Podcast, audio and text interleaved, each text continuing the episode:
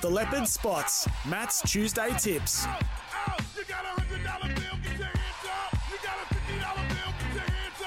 Matty Leppard. I think I've got it. I think I've got it. Matty, how are you, mate? Hey, Tobes, I'm good, mate. How you going? Yeah, really good. Have you been following along with these price reveals as we've been doing them?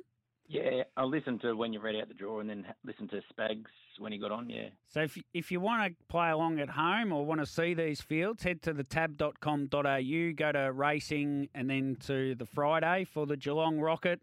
Initial thoughts, Matty, MacDan and Catch a Wave, both $2? Yeah, um, if you reverse the draw and Catch a Wave drew inside MacDan, then Catch a Wave would lead and win and he'd be a dollar thirty. Yep. Um, Yep. so obviously the draw evens it up a bit. My concern with MacDan is I'm not sure he's going that good at the moment. Um, so he's had two runs this season, um, and and he's really yet to, to fire a shot. In, on the flip side, Catch a Wave, his last start was in the Hunter Cup, and he sat leaders back and dropped out, but that was over the unsuitable distance of the 2700. And what we know with Catch a Wave is he's a dead set miler. Um, in my opinion, he doesn't even really get the middle trip unless he's driven cold. Hmm. Um, so it'd be interesting to see whether Kate lights him up here to try and get across, or at worst, get a spot leaders back on the back of MacDan. Uh, MacDan is very quick. Um, I don't know if I can remember a, a horse in Australia crossing MacDan for speed at the start. So logic suggests that he's probably the leader. But um, the, the tactics from, from Kate on, on the other one, Catch a Wave, that's probably going to be the interesting part, whether she goes back and just tries to cruise up in the breeze and use her speed from the breeze um, and turn it into a 400 metre sprint home, or whether she launches at the start to try and either get across or get the spot leaders back. Um, yeah, so it's, it's a very tricky race to bet into. Uh, and I'm not surprised the tab of sort of sitting on the fence here Yeah, and running yeah. two. Yeah, fair enough. Any questions, Tim, or shall we roll along here? Keep rolling. Oh, I agree with everything Yeah, you said there. So keep, keep rolling. So do I. I got no queries on that. I think it's what we're all thinking. The breed for speed gold final Matty Queen Elida outside of the front of dollar fifty five, and she looks about the right price. It's just hard to find to, the horse to back to beat her, if that makes sense. So yeah, in, in we saw the heats of these, and the heats were very very similar fields to what we're seeing in the final. So the form lines are all very exposed. There's no hidden secrets in terms of what the, the map is likely to be or what the tactics are likely to be here. So Black and Gold has no gate speed. Egret will uh, cruise straight across it and get to the pegs. It will then sit on Revelstoke, like we saw in the heat at uh, Bendigo. Um, my question mark here is so at Bendigo, we saw Queen Elida go back at the start and then lead up the running liner and move into it and trying to make ground off Revelstoke through the quickest part of the race, which was the last half and then last quarter.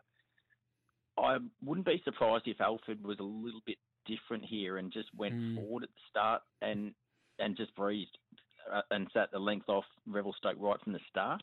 Yeah. Um, he nearly bought himself undone by trying to be a bit too clever and just going back and at the start at Bendigo, and then, ha- as I said, having to make ground during the quickest part of the race, and Revelstoke nearly pinched it. Um, in a, a fifty thousand dollar final, I would expect Queen Elida to probably go forward at the start and and make sure that she doesn't have too much to ground to make up from the bell. Um, on the flip side, Queen Elida, when they launch her, she's actually very, very quick.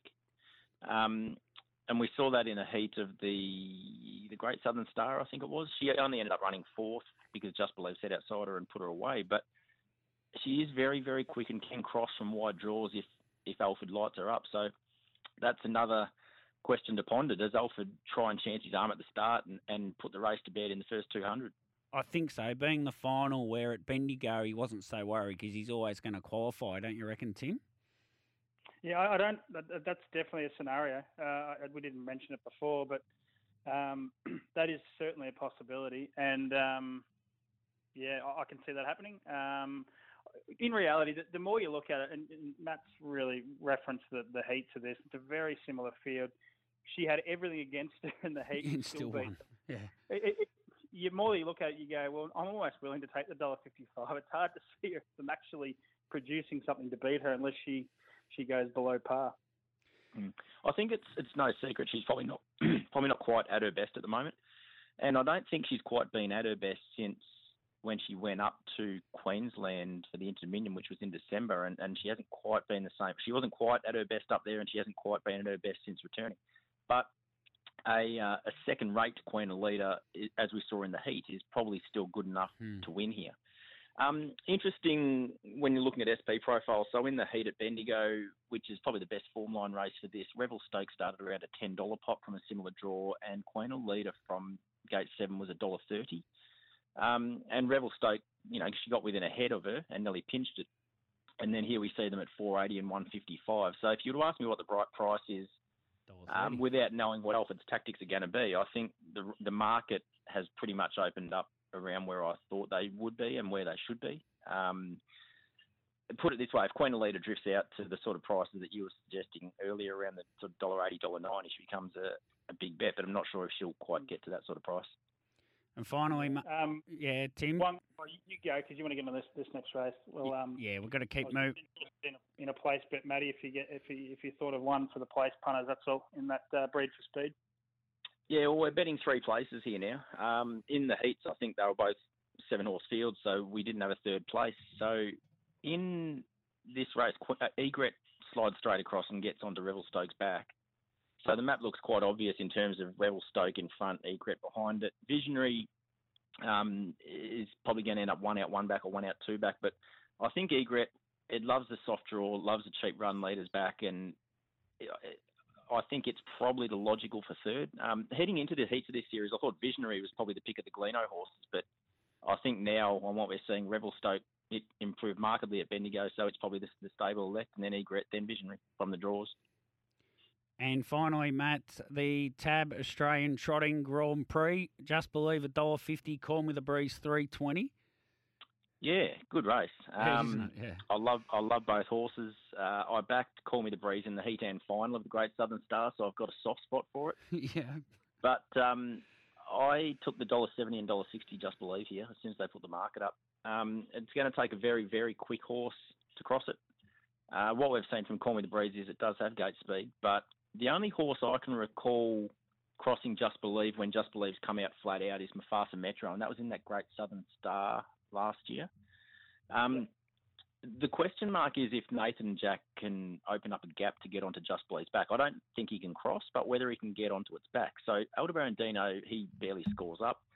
I'm Ready Jet is therefore the logical one to end up on the back of it, but obviously um, if there's a gap there for Call Me the Breeze, it would take that spot. But Kiang Ignite, they might even run the gate with it to try and get that spot leaders back. Um, Kiang Ignite, from memory, uh, we haven't seen its gate speed for a while, but it, it does have good gate speed. So maybe Jason Lee can run the gate and try and get that spot on the back of Just Believe. So the first 200 is going to be very interesting, but barrier draws win races. And um, if you had said a couple of months ago that Just Believe's going around a dollar seventy, well, they open a dollar seventy from barrier one around Melton, you'd take that in any race. Very good. Tim, you got a hundred dollar game plan ready, or shall I throw to a break? Uh, throw to a break, and I'll have one right on the other side. All right. Well, I'll get a breakaway. We'll come back. Hundred dollar game plans and Matty's tips for today on the other side. Toby McKinnon, Tim O'Connor, and the big cat. The shortest sixty minutes of the week. This is Tim. Uh, hundred dollar game plan. I'll let you kick off first, and you, then you're not going to believe what I'm going to do. Well, uh, I'm not going to be able to produce anything at, at odds, uh, which I'll let you do the head wobble there, Toby, like last week. But I'm going to play it fairly simple. I'm going to. The more I look at that Queen Elida race, I know I said off the top when the markets came that I probably couldn't back Queen Elida at $1.55. I've I've had a bit of a look at it now, and I. And listening to Matt and having a bit more of a, a think about it, I probably can. So I'm going to take a multi, Queen Elida to win the Gold Series final into Just Believe to win the Grand Prix, and that's at around two dollars thirty, hundred dollars straight on that. I'm going for the uh, the two don't like superstars in trotting to um, both win on on Saturday night. I calculated it at two thirty two, so I've had the same. Would you believe? Oh, you? Fifty dollars at two dollars thirty two to get back one sixteen, and fifty dollars straight out on Mac Dan. He'll lead. It's not Catch a Waves grand final. I don't think they're going to fire him up too much in a Geelong rocket. Uh, he, he'll go back. Mac Dan gets a little bit of a soft sectional somewhere, and it'll be too sharp over the last 600 metres in that race. So I have 50 to win MacDan at $2 and $50 on that all up, the same as you, Tim. So we're playing, sing, singing from the same hymn book. Tim, uh, thank you very much. I'll let you go. Uh, we'll do it all again next week, mate. Thanks, guys. We'll talk soon. There's Tim O'Connor. Matt, you've got we've got some tips for around the grounds, and we've got about three minutes to get them through, mate. So just a little thirty seconds on each. Kicking off at Mildura, race seven. Yeah, Mildura race seven. I'm with number one, um, my ultimate Billy. So this is a horse who uh, only seems to go when he leads around Mildura these days, and he hasn't done that for a couple of months. But last he did string a couple together uh, back in December, and he gets the lead here. Main danger on his back, so it's going to take one of Luke Dunn's best drives. But I think if he can just stack him and rack him and zip home, then he's the one. So race seven, number one, my ultimate Billy. Yep. And in race nine, um, pretty keen here on Pet Kitty, the Jack Law and Reese Moore, uh, number seven inside back row. So the leader uh, definitely looks to be number one social rider, and Michelle Phillips likes to roll along when she leads um, as a rule, and therefore from leaders back, I think Pet Kitty can get a look at them late and hopefully run over the top of uh, the leader. So that's race nine, number seven, Pet Kitty. Yep, Menangle race four, mate. Yeah, race four, number five, Will I Am. Um, very impressive winner last week. I've never been a fan of this horse, as I think when he leads, he doesn't try. But what we saw last week uh, was very good and probably career best for him. He went 153.8, home 56.2 very strong through the line, and he wasn't lazy and off the bit like he often is when he's in front. So if you can replicate that, he should lead and win again. That's race four, number five, Will I Am for Robbie Morris.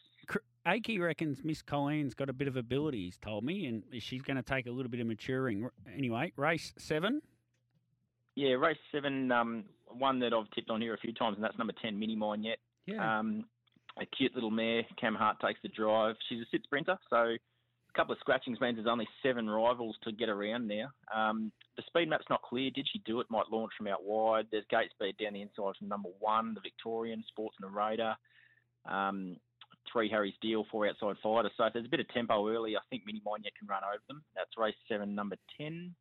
Race eight, number 10, Nathan Street, $1.80 just wins, mate. Yes?